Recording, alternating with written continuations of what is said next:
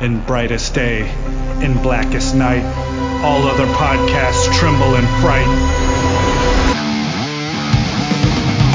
Losers cower before the power. Oranges lust and blues you can trust. Indigos feel and white ones heal. Yellow scare and green ones dare. That sapphire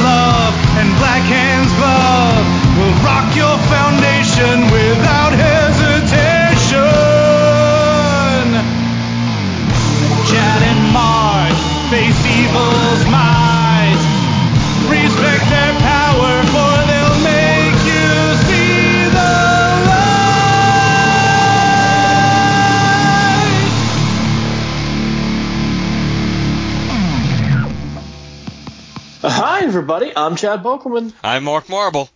and this is the LanternCast. Episode 351. That's right. We're back to talk about the Green Lantern number four, the Cosmic Vampire's beautiful daughter. So, yeah. Woohoo! who's recapping this one? Yoo-hoo! Oh, god damn it! This one's this one's very Morrison-y, guys. I'm not looking forward to recapping this. it I would say though that it picks up steam as the issue goes on because I was True. I was in total agreement with you like in the first page or so I was like Jesus Christ everything that everything that makes me not a fan overall of Grant Morrison's writing was kind of like to me the first few pages were like that uh, which we've seen in other issues of this title so far but it's like but then but then as this but then as the story played out it got me I, I was able to like see the positives to it. So maybe that's maybe it, it's a microcosm of, of Grant Morrison's writing. So who prevails when the the Knight of Light meets the Queen of the Night? Um, so we open up on a planet. Um, uh, we're not told what the planet is, but essentially, this um, this this being uh, uh, is is on the planet's surface, speaking with the assembly, the Grand Assembly. Uh, it won't. They won't let them this being into uh, a specific vault. Uh, this being was sent by Controller Mu, uh, and the being then uh, threatens the the the Grand Assembly or the sisters or the the Ant Sisters, I guess is what they call it. um, by uh, by saying, "Hey, I'm going to sic this Sun Eater on on your star, uh, and if you let me in the vault, I'll teach you some survival techniques to to last a little longer and uh, that sort of a thing." Uh, coercing them to open the vault. This is a story that uh, is being told by a being at this spaceport to a humanoid looking man with four arms, got a green coat, cowboy hat, um, chaps, it looks like the whole thing.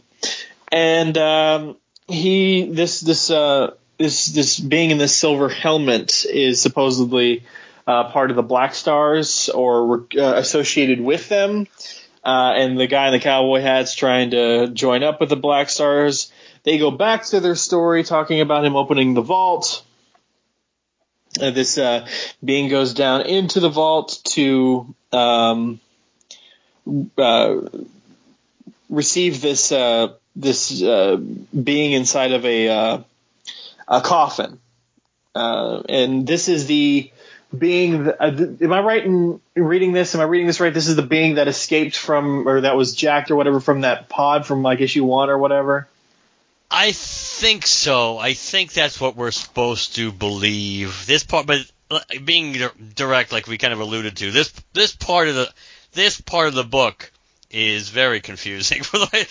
It's dense. It is it is the it is the dense Grant Morrison where there's so much shit going on. You're trying to and you you're trying to figure out what translate it all. Right. Uh, and this one also, guys, is like a leap forward in time from the last issue. Um, and so it's it's not only a leap forward in time of the like the linear storytelling of what's happening from issue to issue, it's also a, an issue that jumps back and forth in time. So if we're to take it that this is the story of what happened for them to get this guy in this coffin that was the cargo from issue one, obviously this takes place before issue one. But what's taking place here uh, with this uh, this being that is this this guy that with the the forearms and the cowboy hat and everything is talking to the person who's in the Black Stars. This that particular conversation is taking place after the events of this issue itself. Um, so there's a lot sort of happening. Uh, that there's three timelines: the past, past, the uh, present of the story that's happening between these two people swapping stories, and then what happens for the most part roughly immediately after the events of issue three. And that's where we come here because the the the, the guy in the cowboy hat's going to tell a story of the time that three Grand, Green Lanterns received a call to go up against uh, a Sun Eater. Uh, it's Hal, and it's uh, Tagort, and I, for, I, I, forget the, the female lantern's name. I don't think it is mentioned here, at least not yet. Um, uh, to to go up against the sun, sun the Sun Eater, Hal come uh, calls in a um, Hyperia three Lantern Hyperia three is a stellar AI or smart star currently patrolling sector uh, 816. So he calls the he calls this lantern the Smart Star Lantern uh, to come in and help out with uh, like distracting the Sun Eater. But this this lantern is like two hours out. Meanwhile, we cut back over to the story between this Black Star uh, associate and the the guy in the cowboy hat. We see some cosmic clashing going on. Now, okay, now we're going to go back to the story. Um, the Sun Eater goes after uh, Tagort because you know he's a um, he's a lantern. He's got a ring. It's like a little snack for for him. He sucks in Tagort. Um, his as he's doing so, the Sun Eater sucks in Tagort as he's in the center of the Sun Eater. His ring energy is being drained. Hal goes in after him. Um, uh, while the other lantern, the red-haired lantern, um, is kind of fighting off the the Sun Eater while Hal gets Tagort out of there. Uh, Hal shoots construct missiles at the Sun Eater and it kills it.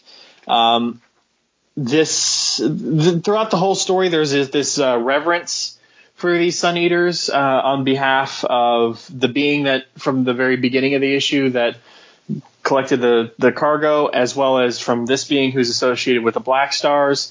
Um, they're referred to as a royal family. They have these Sun Eaters have names. So this person is this one that's associated with Black Stars is sort of pissed that the you know the Sun Eater was killed. Uh, this guy in the cowboy hat goes back to his story. Uh, he says the lanterns track the Sun Eater's radiation trail. Have you ever heard of Crassius uh, Quite Six? Um, Hal goes to interrogate this being.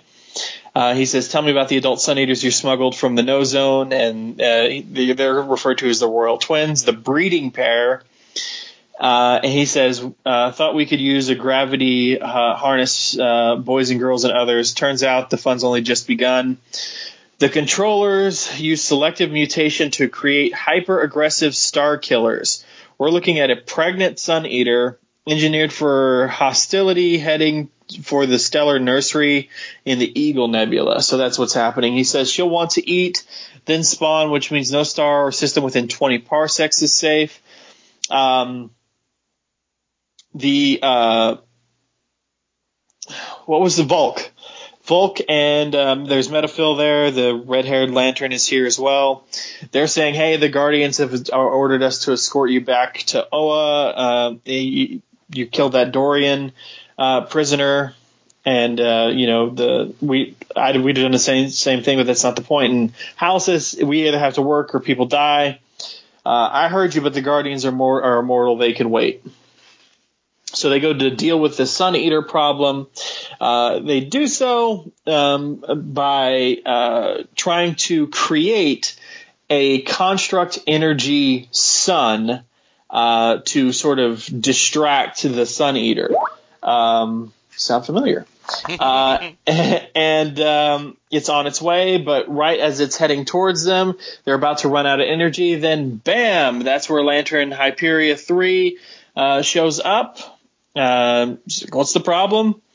Uh, and he says it's all yours. He shoots off a bunch of energy, presumably stunning or imprisoning the the um, Sun Eater. Come back to the story, uh, the storytellers, and um, this person who's uh, a, a, an associate of the Black Star says was the second of the Sun Dragons killed.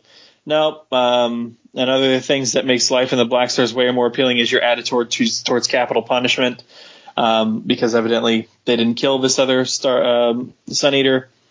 Uh, he spared the Sun Eater. I hear she's alive for now, hibernating somewhere deep and cold and dark. One more chip to bargain with, right? And she's like, well, what became of this Green Lantern? This guy then continues to tell the story. We cut back over to Oa, where the Guardians have Hal sort of quote unquote on trial. Um, to explain what's going on, they're going to uh, they're also berating him for putting his home planet under protective custody. Um, it's not really a trial because they're going to uh, they have Lanterns Volk and Ashpak Glyph escorting him to his birth world or another planet of your choosing, pending investigation and a full psychiatric eval. So, uh, and oh yeah, this the the redhead chick, Lantern Veniz, V N I Z Z. Uh, she says I'd like it on record that uh, you know Lantern Jordan risked his life for my sector partner, um, Lantern Tagort. Um, then the cutting back towards the storytellers. Uh, the countless, uh, she says the count, the, this being says the countless uh, descended with her mechanics, her living machinery, and fed as is her nature. Uh, and she's finishing her side of the story, what happened at the beginning of this issue. Uh, he and this guy says, "I get it. She's a formidable leader. She's a force of nature. She's our commander. You seek the black stars. I am the black star. I feed on light, and you, I know who you are. Hal Jordan, the Green Lantern." And Hal says, "You got me." His uh, uh, his second pair of arms disappears as construct energy. He says, How should I address you, Your Highness? And she says, I am Countess Belzebeth, and you were wrong to come here.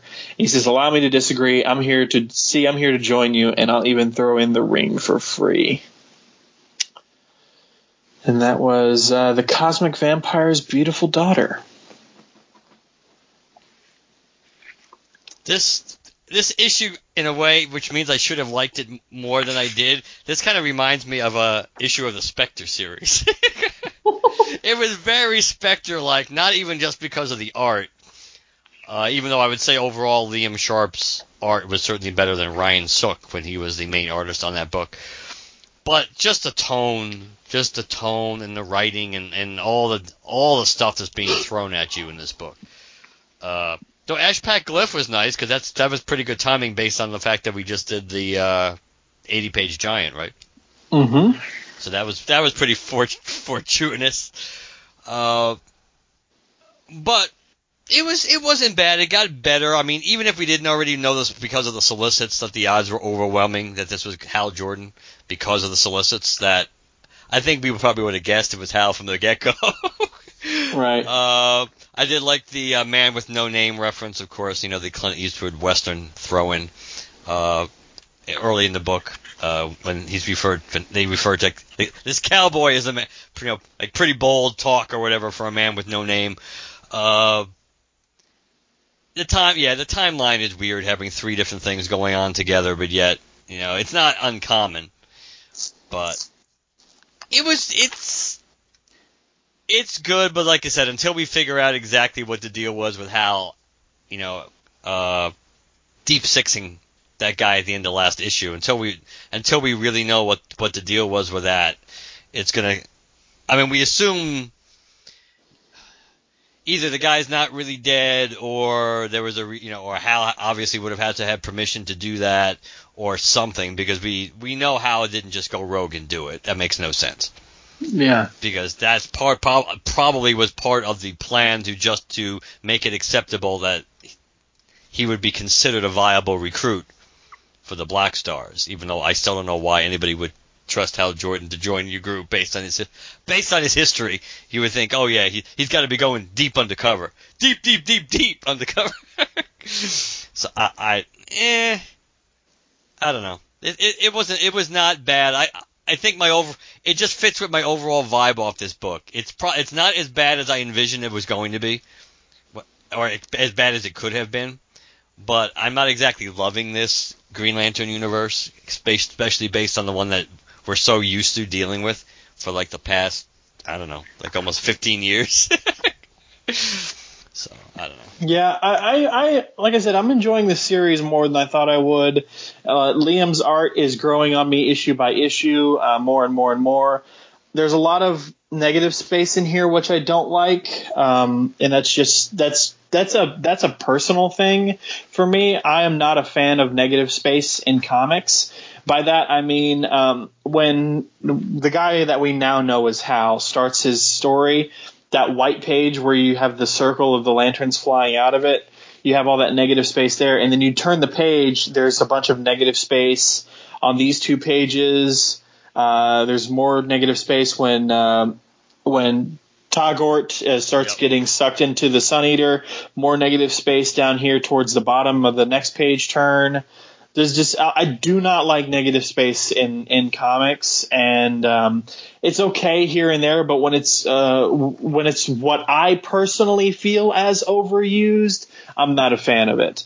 Uh, and there's a there's a lot of negative space here uh, in this in this issue. And of course, it can be done for effect, and it can be done for the right reasons and everything. Uh, but again, for me, it's a it's it's strictly a personal choice. It's just it's, there's something to me about looking at the page and seeing all that blank white space that I just I just do not like aesthetically. So I can see that. Yeah, it just seems like a lot. Um, I mean, otherwise, I mean, it, it, can be used to great effect and, and, it looks cool in certain spots, but yeah, like just not for me.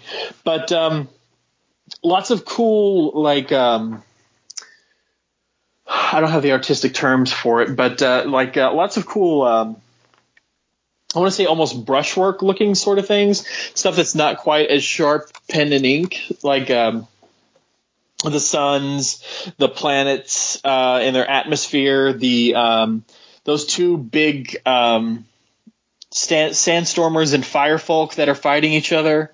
That was uh, that you know that looks like a more like brushwork sort of a thing. The way the Sun Eater looks when like Tagort is messing with it, especially when he's inside of it too. Um, you know, not a, a, lot of a lot of these things like this are not as like super defined pencil and ink sort of artistic things. They look like they're more stylized or more brushwork, a different sort of a thing. It looks like uh, there's a the page where uh, right before they create the artificial star.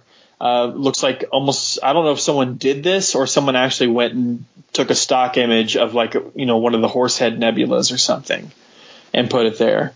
But if that's someone's actual artwork, that looks pretty freaking cool instead of like a photo um, a photostatic image being placed there. That's pretty cool looking. And of course, you know, just the artwork itself when Liam's actually doing the pen and ink stuff looks looks pretty great. Uh, some of the some of the like the head-on shots of the lanterns look pretty good, but some of the other more stylized stuff, like for instance, um, the page towards the end when we finally cut back to um, the uh, uh, the the Black Stars uh, story, and the Sun Eater is eating that world, and the that being is like holding lightning or whatever. Lightning's coming down on them. You see what, you know yeah. I'm talking about? Yeah. yeah, that looks really cool. Um, yeah, so there's there's a lot of cool art to artistic stuff in here. I'm just I it I've, I've been enjoying this series more and more and more as we go each issue, but then we get an issue like this where we're jumping all over the place and I'm getting utterly lost as to what the hell is happening. And there's that, there's like this, there's a fine line between a, a, an in-depth story, and in, in a, a, story that's supposed to make you think, a sport, a story that's a bit more challenging. And there's, there's, there's a difference between that and just utterly losing me. Because, uh, and I hate for this to sound egotistical, it's going to, but whatever. I'm not too stupid to understand this. Like it's it, the, the the issue with with uh, internalizing what is happening in this narrative is not an issue of intellect. It's an issue of we're all over the goddamn place and it's been an it's been a whole month since I've read the last issue. I'm not rereading your issue every single freaking time I pick up the next issue. Throw in like a, a narrative box or a recap page or something. I don't know. We don't even need forget forget the recap page. I know Marvel does that. Um, some people like it, some people don't. So let's forget the recap page. Throw in a narrative box. You know, even like what was it? Was it was a zero hour that they did this where like it said like two weeks ago, 15 minutes from now. You know, remember there, that? There was a lot, but there was a lot. Yeah, there was a lot of things like that in zero, in zero hour. I'm not sure if it was consistent, consistently referring to like you know from one issue to the next, but that's because they were time jumping a lot. So I think they they did that a lot. But yeah, they, but you're but, right. There were there was some there, there definitely were references like that in Zero Hour. Tell me where tell me where I am and when I'm at. Like I just I I I was I, I was lost uh, where of, of, what was happening here. I you know maybe maybe if if there was some narrative boxes kind of describing the story rather than these characters here in the first these first couple pages doing dialogue, I'd know oh okay someone's telling a story. You know what I mean? Like how, I'm just I'm lost as to what's going on on the page. Of course you know you get to the end you're like okay now, and then I can turn back and reread the issue and go, oh, okay, see, I'm understanding where we're at. But I shouldn't have to open. I shouldn't have to open up the comic and go, holy shit, what, what, what? Did I miss something? Do I have to go back and read the other issues? Like, I shouldn't be confused as to where I'm at and what's going on. Uh, and that's not necessary.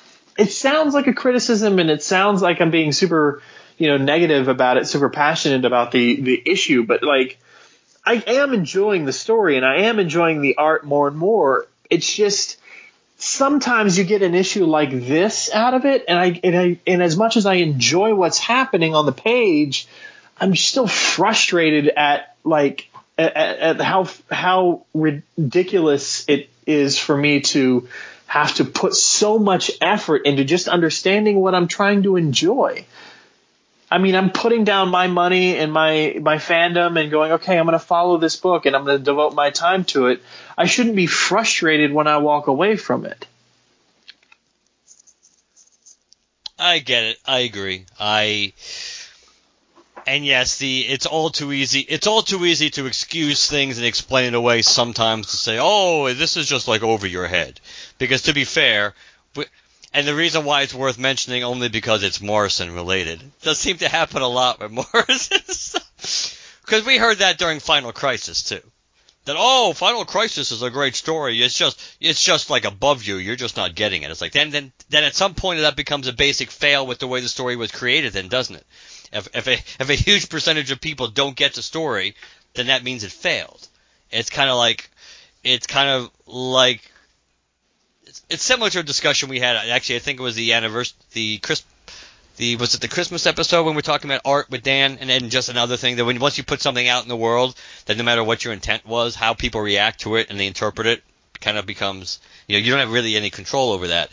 But if your goal, but if your goal is to do, but if you do have a goal in mind when you when you put something out there, and at least half the people who want to get it should be getting it or should want to shouldn't want to enjoy it inherently don't or are confused by it or turned off by it, you can't just turn a blind eye and say, "Oh, it's just them." Kind of like the last, kind of like the last Jedi criticism in a way, that you can't just say, "Oh, because you know." Close to 50% of the fan base didn't really like the movie. Oh, that's that's just because they didn't get it. It was too. It was not what they wanted, so or, not what they were expecting, so they can't accept it. Well, after a while, it's like you just have to accept it for what it is, no matter what your intentions were. Sometimes it doesn't work out, and you can't just always blame the audience, and that's never a wise move anyway, but you can't. So, well, this is not, I don't think, this isn't like Final Crisis level, but it is dense and it is deep, and he, he has a, ha- I overall I think he's had a really bad habit in a lot of these issues so far of starting off really really dense or where you or you, you have a lot to absorb. Even last issue with all the uh, like the intergalactic bad guys at the auction or whatever. Or whatever it was, the auction, the meeting, trying to get people to buy this and buy that. That was, I thought that was pretty dense too. I thought that was a little hard to follow and immediately. Uh, maybe most more so because I'm trying to pick out who this person is and that who who that person is besides like the obvious ones like Graven and things like that. So, but I think I think that's a bad. I think if there's criticism here, I, I think at, le- at least, and it's probably more probably more than two, but I just remember the last two issues. I think at least 50% of this book so far has started off in a very dense, not easy to jump into place, and I think that's a problem. I think that ruins. Yeah. I think that potentially ruins your enjoyment for the whole book when you just in the first couple of pages you're like, okay, what the hell did I just read, and do I have to go back and reread these first three pages again? Even if the rest of the story kind of falls into place, and it's like, Yeah, I have no problem with the dense with the with the dense book. I have no problem with with you know I, these these comics now are three ninety nine an issue, and as you can hear, folks, this is this, I I have physical. I'm getting the physical copies of these because as a lot of you guys know, I do digital now. If I get a if I get an issue issue a floppy, I'm it's because I enjoy the series. So I'm I'm doing this. I'm I'm behind this series, but.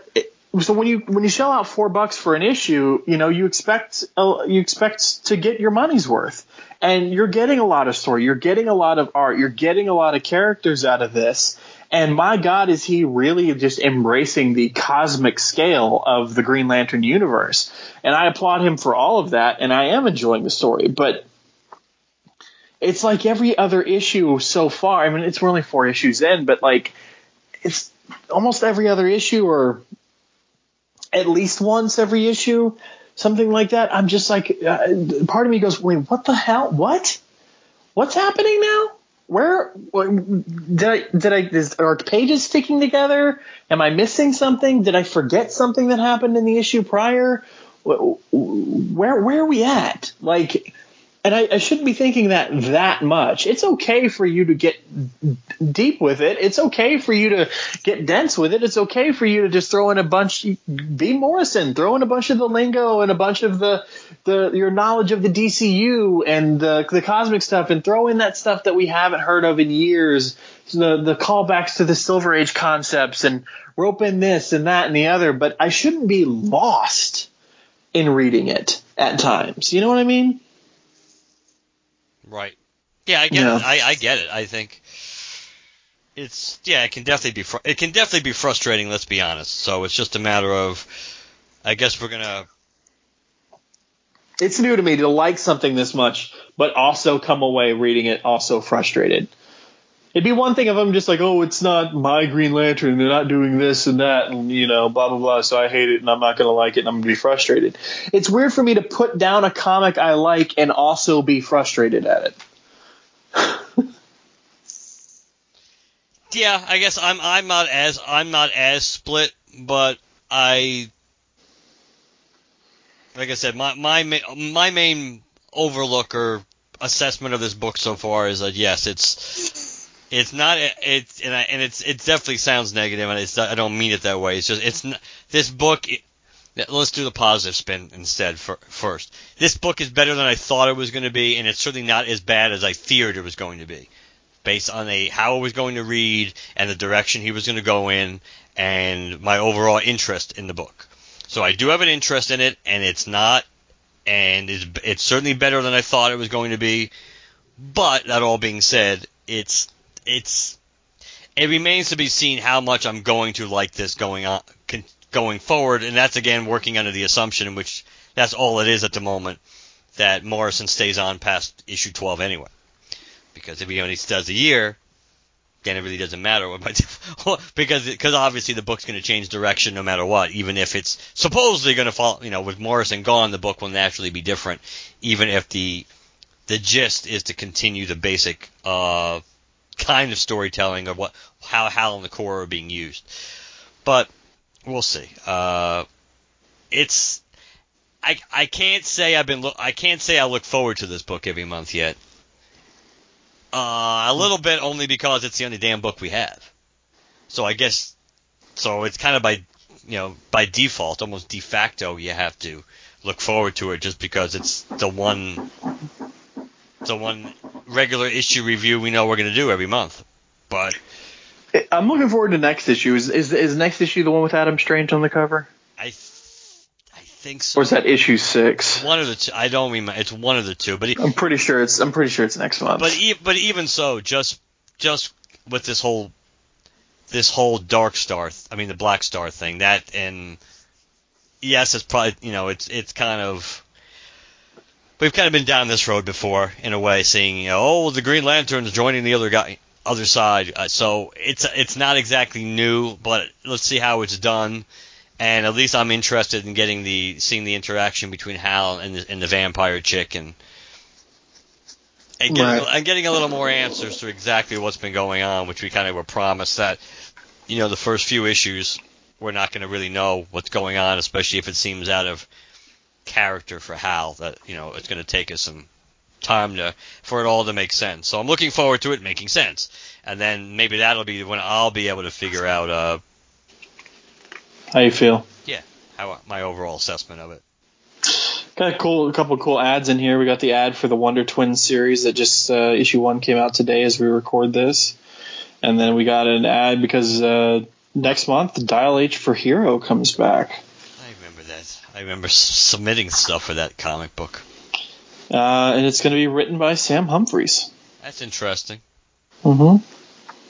Uh, Doctor DC podcast actually has uh, something they do now called the Dial Doc. It's been something they uh, do at the end of every episode, where they just they they end the episode by just trying to randomly make up something. You know, if you were to dial H, you know, because because you you you said to yourself just now. Uh, for those who don't know, whenever the kid, people would write in all the time, you know, especially way back when the kids would write in and be like, y'all should do such and such a hero because that'd be so cool and blah, blah, blah. And of course they couldn't do it for legal reasons because then they, someone's creating something they had to pay, blah, blah, blah.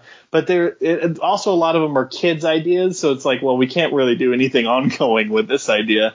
We'll do the, the H dial. You dial hero on this little spinning, uh, uh, pad. Uh, what, what do you call those? I mean, it's a dial, but the specific ones where you run your finger across and let go. Uh, I, I say spinning dial. I, I know there's a specific word name for them. Um, rotary. rotor. Oh, like the phone. Yeah, yeah, yeah. The rotary, rotary dial, uh, and you just you know you dial hero, and then this you you're magically granted these this this this power from a, a random uh this random skill set. So you'd say like you know. I'm the hammer god, you know, and uh, you know you- you have the the powers of blah blah blah to do this and that. So now they that's what they do at the end of every Doctor DC podcast episode is create a random a random hero. That's usually them forgetting, even though they do this every episode now, forgetting to do it. So frantically looking around the room for inspiration to figure out what they're going to do. And like for me, I just said hammer god, and it's right. Uh, I have a Thor's hammer thing that lights up on my wall. So, um, But the old Dial H for Hero, they they they gave they did kind of. I mean, they were not. They never did anything. Yes, ongoing with those characters, but whichever ideas were created by you know were accepted, they basically gave credit to. uh yeah, Yeah, they always gave credit to whoever was the the person who submitted it. So they just yeah they just. And I, and I and I don't remember. I think technically, I think technically speaking, that there was a whole thing about that. They really do once you submit that stuff in, especially if they use it, that they kind of own it. I think they did make that clear, but I just don't think they wanted to cross. I I think that I think that was part of the. It almost was like the becomes like an, a badge of honor, kind of like how Kyle was never supposed to use the same construct twice, that kind of thing. So I think that's kind of what it was. The idea, the, the concept behind it that it, that you would never that you didn't need to use it the same retread because that was the whole point. You wanted people to keep submitting, but I think But I think if I, you know, this was a while ago because obviously I was a kid but were. I don't remember how old, but I was a kid when that book was going on. But I think they did make it clear that that you know once you submit that stuff, it was property of DC. Yeah. Gotcha. So uh, there's also an ad for uh, Batman and the Flash: The Price, and I only bring this up because um, uh, of two reasons. One, Doomsday Clock, because um, the last time Batman and the Flash teamed up for a crossover, the four issue crossover, it was for the button. And now this is called the price, and it says the world's greatest detective, the fastest man alive. If they can, if they can solve the mis, they can solve the mystery if they don't kill each other first. Um, and but it, at the bottom it says tie-in event beginning in February for Heroes in Crisis. So I'm wondering, uh, do we do you have any idea who this uh, guy in Shadow could be? Not if not if it's related to Heroes in Crisis because I haven't been reading it. I have one Yeah. issue of Heroes in Crisis, and I don't really care about Heroes in Crisis at this point. So I don't I don't really know. Uh, yeah, we it's we pretty much know, and this will be our segue into this topic. We pretty much know it's not going to be related to Doomsday Clock. Hmm. I mean, not in, Well- a ma- not in any kind of major way, since we'll be dead before that ever ends. Well, b- before we segue though, do you see what's uh, next to Barry's right elbow? But do you have the picture? Because because I Oh yeah, yeah. Hang on, let's see here. Uh, da, da, da. It's uh, well, it's the Medusa mask. oh oh from uh what's his face? Psycho Pirate. That's the one. Nope, nope, that's not what I want. Nope, you took a screenshot. Yeah, I know. I'm trying I, to. I know you know. I'm just saying. Ah, there we go. But yeah, it's the the Medusa mask, Well, that would make sense. Because or at least it looks like it. because obviously Psycho, but Psycho Pirate is somewhat involved with uh, Heroes in Crisis, I believe. Uh, uh, yeah, that could be that could be it. That could be it. No, I, I have I have I have no idea. Uh, I think I think up to this point, Heroes in Crisis has kind of been a fail. I think for most people, I think Heroes in Crisis has kind of been kind of if word on the street means anything, I think it's kind of been like an epic fail for most people at this point. That it's been boring and not much has happened and it's been dragging on and it's like, and the only good thing is it's not 12 issues like something else we will talk about in a second. Go for it. Uh, oh, I, actually, actually, I'm sorry. One other Okay. roadblock I wanted to throw in. Um, what do you think of them uh, in this issue creating a, a construct star to to uh, stave off uh, to distract the Sun Eater? Very final night, huh? Yeah, all of it, all of it was final night. Even though, like, of course, there's some people have pointed out the fact that there was no pa- there was no, no parallax reference or even Hal making some comment about dealing with sun eaters. It kind of seemed Yeah. that seemed like a huge, huge uh, missed opportunity. Back during Final Night, was the sun eater supposed to be something organic? Yeah, it was a creature. Because I don't, re- Yeah. I, I don't remember it ever being sentient, but I don't also don't, I don't remember much about the, like the pre. I don't. I have it. I just don't remember much like about the about the preview that was in in uh what you might call it, Wizard or whatever regarding what's her face coming to Earth as as you know warning. Dusk. Yeah. Dusk, yes, because I do. In my mind's eye, I always saw it as organic, and I think that made sense. But I just don't remember. It certainly wasn't. It, they didn't play it up the way they're doing it in this series.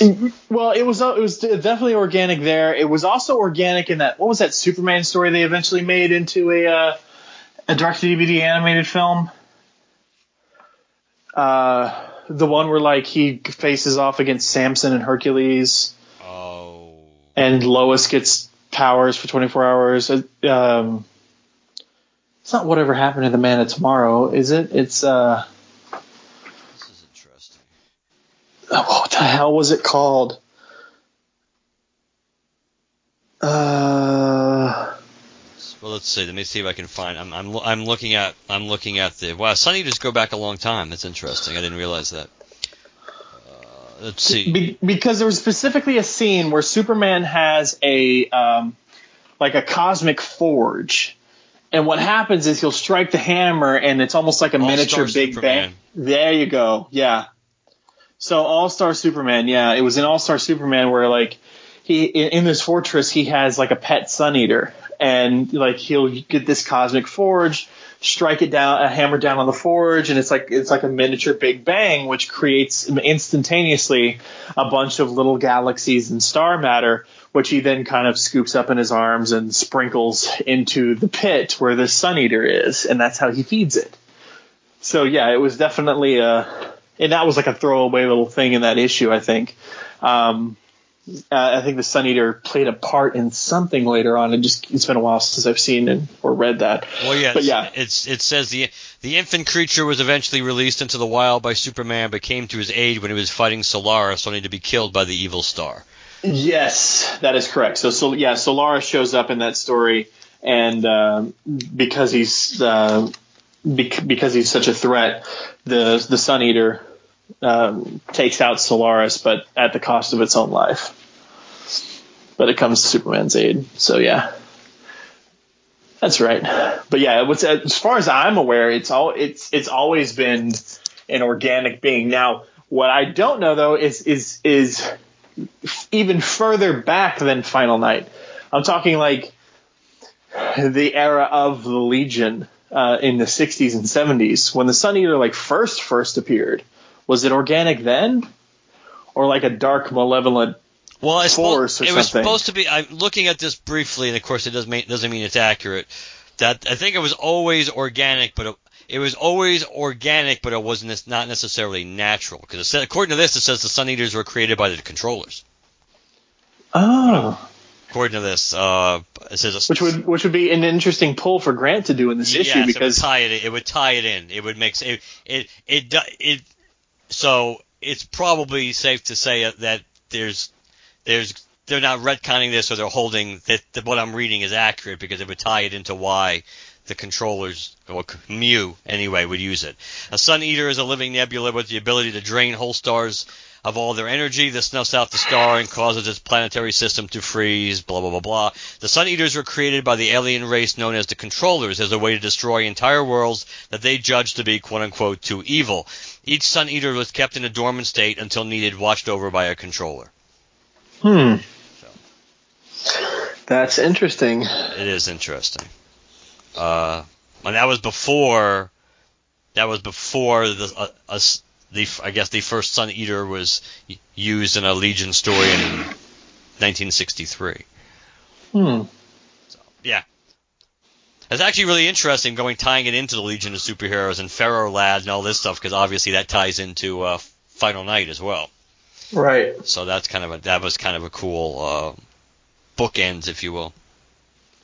All right. Doomsday Clock. Sorry. That's all right. It's not going to be very lengthy. Hey, Mongul killed a controller and unleashed the Sun Eater 2 to destroy Earth. And DC Comics presents 43. I think I might have read that one. Yeah, that's pretty interesting. Uh, yeah, ever so briefly, uh, Do- Doomsday Clock.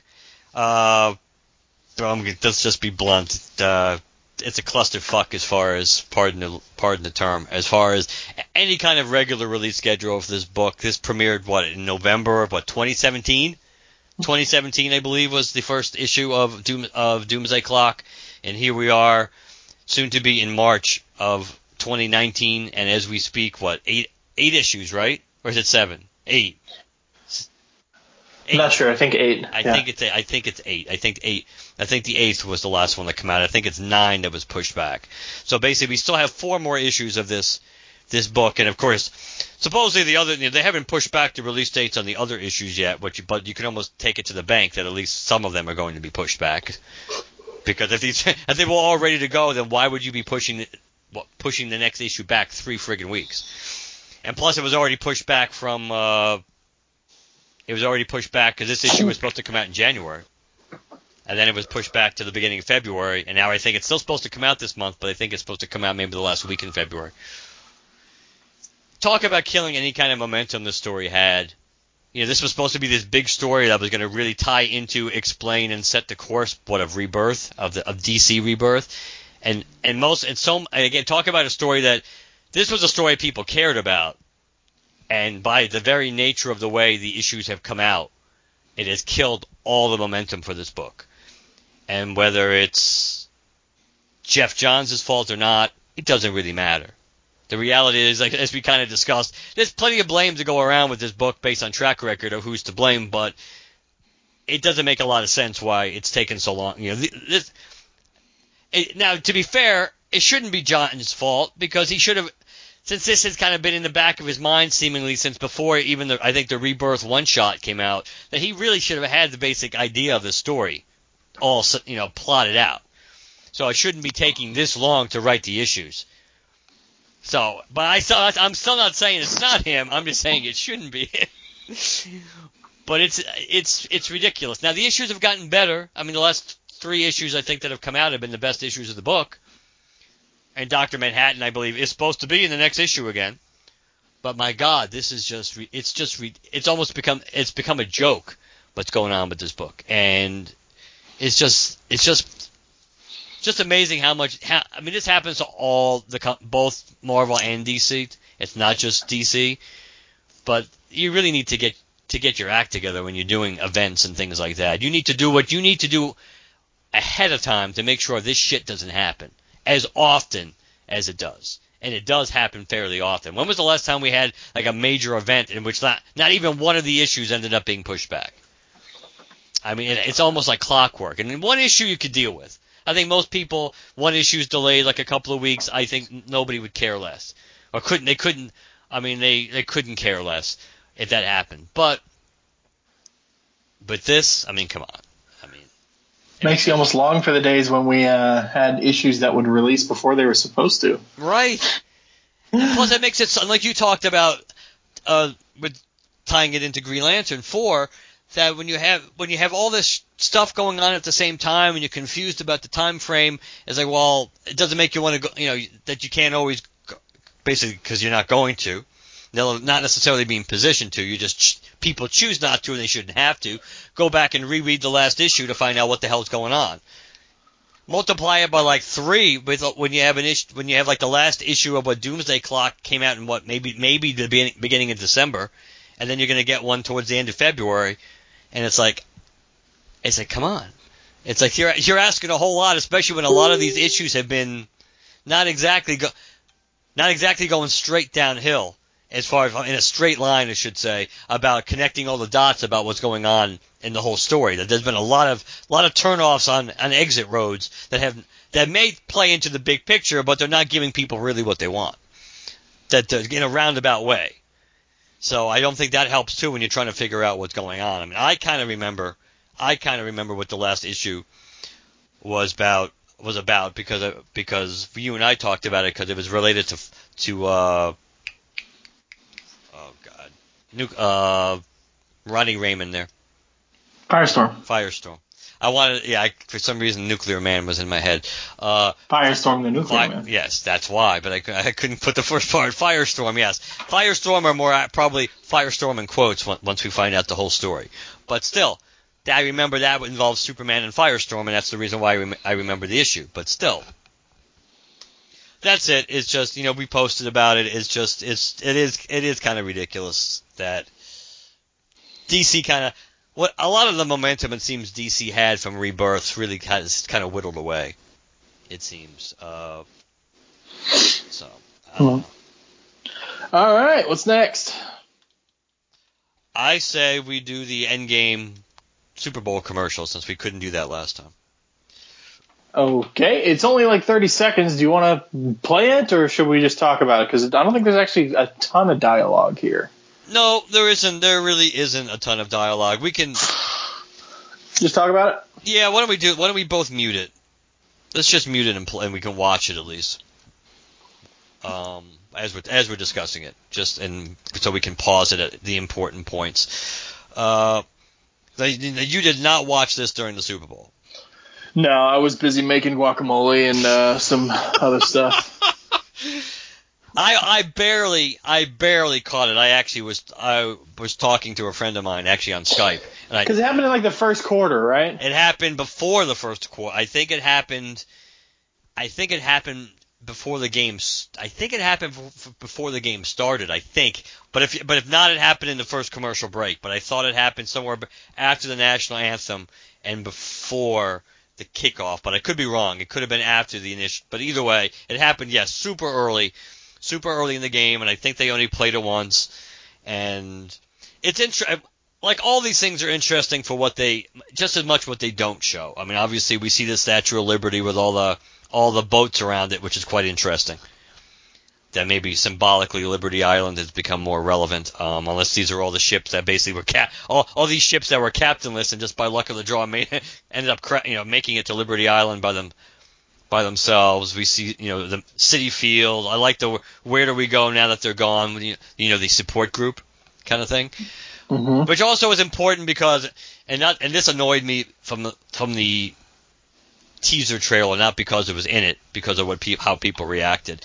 This right right there when we see that, that makes it clear that this that Endgame is not picking up like two seconds after Infinity War.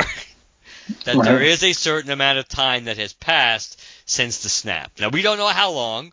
We don't know if it's several months. We don't know if it's like a year or more. We know it's a we know it's a chunk. It's probably a few months. I'm gonna guess. I'm gonna have to say it's like like maybe like four months or so. But it has. But it made sense. There was a chunk of time anyway because that's why they're so surprised when Scott Lang shows up at the end of the. And they say, "Is this an old message?" Because if Scott Lang shows up two days after the snap, that's not a big deal. He may have just been unaccounted for. You show up like half a year later or a year later everybody who you haven't heard from since the snap, you're going to assume absolutely 100% is dead because there's no reason not to. Why wouldn't they have turned up?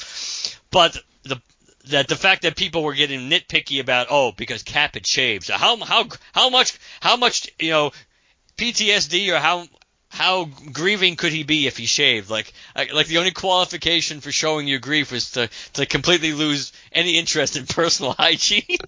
Plus, we also don't know what the world we don't know what the the Avengers' role is now. Maybe because of what happened and everybody disappearing, maybe their role is more, you know, kind of.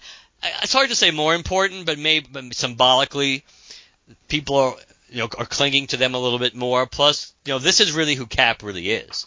So maybe he feels the need to kind of embrace, go back to his his you know his roots.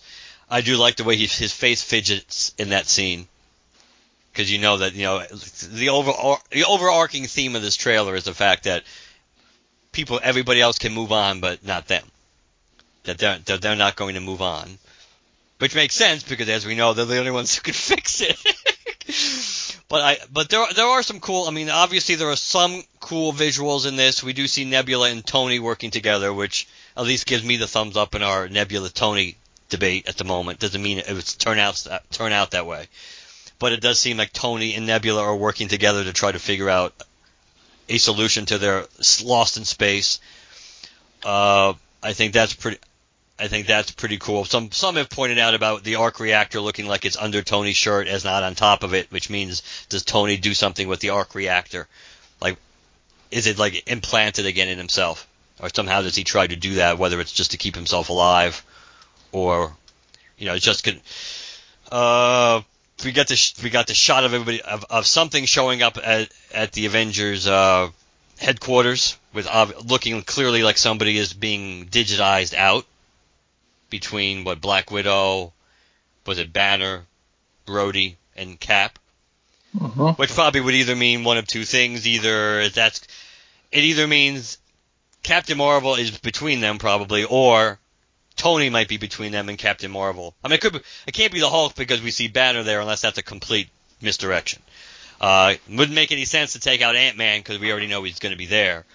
So probably you would have to think either Captain Marvel is there and then Tony and Nebula are arriving, or Tony's there and Captain Marvel is arriving.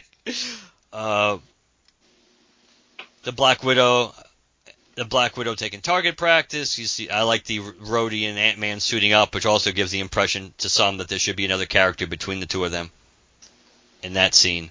I think that's a little less. That's a little less concrete because there's room enough for somebody, but it's not a lot of room. But it depends who it is. Uh, Thor, Thor looking depressed. I like The question is where Thor is. A lot of people have speculated Thor. That's where Thanos is. That Thanos is. Uh, Or it's the last uh, settlement of any of the surviving members of the Asgardian that is possible too. Just like just like Rocket, where where Rocket is, where the Rocket. Because I know some have speculated that it could be it could be uh, Norway. Which, depending on where the Asgardians went, because they are, because that's what uh, was that why they were going anyway? Weren't they going to Earth? Yeah, he said. Uh, he said, right? Yeah, because remember Loki was like, "Do you really think it's a good idea, me going back to Earth?" Right. So, Yeah. but but it also that that also could be potentially a time travel thing too, because I was thinking about this. If they're gonna get if they're gonna get Thor's hammer, if they're going to, which we don't know they're going to, but if they're going to get Thor's hammer and use it, the only place they could get it without it disrupting any. Well, the, see, it's a time it's a time jump thing, so you could do it any way. You could technically take his hammer at the end of Battle of New York and then bring it back to you know one second later in in practical time you know, in real time, but you have gone already gone back and used it and then brought it back. So with time jumping, you could do anything you want. But if you wanted to take it from a moment in time that wouldn't affect anything going forward, no matter what, you you could take it from them before Hela destroyed it, because that doesn't affect the events of Ragnarok at all. Uh, but either way, I just I and I like I like when they're all to me the best part of the trailer besides Cap strapping on his shield is the way they're all marching out. But you assume at that you assume at that moment they're all marching out to do whatever they're going to do with the quantum realm. Uh, because they're obviously going on a mission at that point. So, and a cap with a shield, of course, is always a pleasant sight. But I thought that was a, considering you didn't see a lot in this trailer. I thought it sure it gave you a lot to think about or talk about. I think considering, and I think that's what all the all, all these trailers should be like. This, they should not give you that much, you know, to break down or I, they shouldn't oh they shouldn't oversaturate with footage, regardless of whether it's going to be true that they're only going to show us stuff from like the first 20 minutes of the movie, which is supposedly, and well, and that's obviously something we're never going to know whether it's true or not till we see the movie. But that is something that we're being that we were told that everything you're going to see with the marketing of this movie is only from the first 20 minutes. So whether that's true or not, maybe it is, maybe it isn't. But I think they all should be like this. In all honesty, we only we only need one more trailer for this movie. Whether they get whether we get more than one's another story. But, but they gave us a teaser, they gave us this little this little uh, commercial. Give us one full trailer for this movie to be to go to come out when Captain Marvel comes out. We they don't need anything else. They really don't. Yeah, and uh, yeah, it's gonna be big. April's gonna be a big month. Got Shazam, which is April fifth, the one day before my birthday, and then we got Shazam's this Shazam's April. April fifth. For some reason, why was I thinking that was f- February? But it can't be. But February is almost done, so that's right. Um, you're right. Yep, kid. April fifth. Yeah, because Captain Mar- Captain Marvel is in March, right before my birthday. So yeah, uh, yeah, it'll be interesting. It'll be real interesting to see how Shazam does sandwiched between those two. Between I think it'll do well. We'll see. it, it is, Um, yeah, it, it is true. We'll have to we'll, we'll have to see how it does, and who knows? Maybe uh, depending how maybe the pros or cons to Captain Marvel might could benefit or could hurt Shazam. Maybe it'll benefit it. If people are unhappy Maybe. with Captain Marvel. maybe. All right. Anything else? No, I don't. So you had no thoughts on the trailer? No, nothing in particular. Um, no, nothing really piqued my fancy like something like a unique thought I had about it. It's only thirty seconds, so No, I know, but it, but, but I think they got a lot of money's worth, not literally up, because we know they did for, for this being on the Super Bowl. But they, I think they put a lot in the in the 30 seconds. It was, Yeah. I mean, it pretty much was all. I think it was all new footage, I believe. Uh, so I, so it wasn't. They didn't, they didn't take the lazy, easy way out of rehashing at least half of that 30 seconds from from uh, from the teaser trailer. So I think that was that was pretty good. It's certainly. I know that on one level they're downplaying the Tony stuff because of how Tony gets back with with the Avengers is obviously going to be a key part of the first part of the of the probably the first act of the movie. Mhm. But it's still setting the tone that this is going to be a Cap heavy movie, which I certainly hope that it is. It's, it's probably to be fair, it's probably going to be really heavy Cap, Iron Man, and probably Thor which would make three sense because they're the big three, really, of the of the Avengers. that's why Captain Marvel's role and whatever in Thanos' defeat, it does have to. I they do have to be careful with that. She can be a she can be a, a factor in, or a major factor in helping bring him down, but obviously the core Avengers have to be super critical. Like she shouldn't be the one to kill Thanos if they kill him. Really, so I mean, if you're looking at a plot from a plot perspective, Thor should be the one that kills him, based on everything that happened in, in, in Infinity War, and the fact that if they're going back in time, if they're not dealing with a current Thanos going back in time to try to stop them, if they're dealing with Thanos, the pre-snap Thanos trying to get the stones, then Thor has the upper hand of knowing about that whole "you should have gone for the head" comment. so, given another opportunity, Thor should be. I think Thor should be the one that that kills him. That's what that's what I think. If they're going to kill Thanos, Thor should be the one that kills him. Uh, but it should definitely be one of the. Th- it shouldn't be Captain Marvel. I think that will rub people the wrong way, regardless of whether the, how that Captain Marvel movie plays out, because this is about the Avengers. This really is about what's gotten us to this point, and Captain Marvel. Uh, Captain Marvel really hasn't gotten us to, to this point. You know, she can help get them over the finish line, but but we'll see. Uh, it'd be really interesting to see how Captain. Did you see that? And just as, as a quick aside, did you see the Captain Marvel Super Bowl c- commercial? I did not. Yeah, trust me, it was again, it wasn't any, it wasn't much better. There was some new footage in it, but there wasn't it. So on the, I would have to say in the marketing campaign for that movie, they failed. They failed miserably at this point. Doesn't mean it's going to do bad. Doesn't mean the movie's going to be bad. But when people when people try to compare it to Guardians and say, well, nobody knew about after the first trailer, Guardians sold a lot of people. Guardians, the uh, the interest in that movie skyrocketed tremendously after the first trailer. I mean, for me, it didn't do that much because I still had no interest in. It meant, you know, the characters meant nothing to me, and the vibe on that movie didn't do much for me. So it, it didn't affect my wanting to see it. But a lot of people were sold on that movie by the trailers, and they and Marvel knew that movie was going to be tremendous because I think they technically greenlit the sequel before the first one even came out during Comic Con that year, I believe. So the reality is that there's no comparison here because the trailers for Captain Marvel have not won people over, and that's kind of interesting. But we'll see. It'll be very interesting to see how that one does. How I don't even know. I was going to say the reviews are going to be important, but it depends how the reviews are. I mean, with Marvel movies, Marvel reviews have been pretty pretty consistent with the way fans have reacted to the movies. So I I think if it gets a really positive review, I think it'll make people feel better. But we also know there have been non more, you know, there have been other movies that have gotten really positive critical reviews that people have not liked, and vice versa. So it's going to be, yeah, that's good. To me, that's more, that's probably the much more interesting one to watch this year, as far as uh, how how it's going to do. I mean, you know, Endgame is going to be tremendous. Going to be that's going to do you know amazing money, and the interest is there, so they can keep it. The th- and which apparently, at this moment, it looks like they still are heading towards a, a three-hour-ish cut of that movie, and, and they can do that because the interest is there, like we talked about previously. But Captain Marvel, will be very curious to see how that plays out. All right, rant over, a mini rant over. All right. You want to tell people how they can reach us? Yeah, since we did leave that out last time. Uh, lanterncast at gmail.com. The website is lanterncast.com. Uh, you can follow us on Twitter and like us on Facebook, hashtag GLCast to locate us on either of those, iTunes and Stitcher. Please leave us a positive review on whichever platform you listen to us on. And the voicemail, the lonely voicemail, 708 Lantern. Let us know what you think.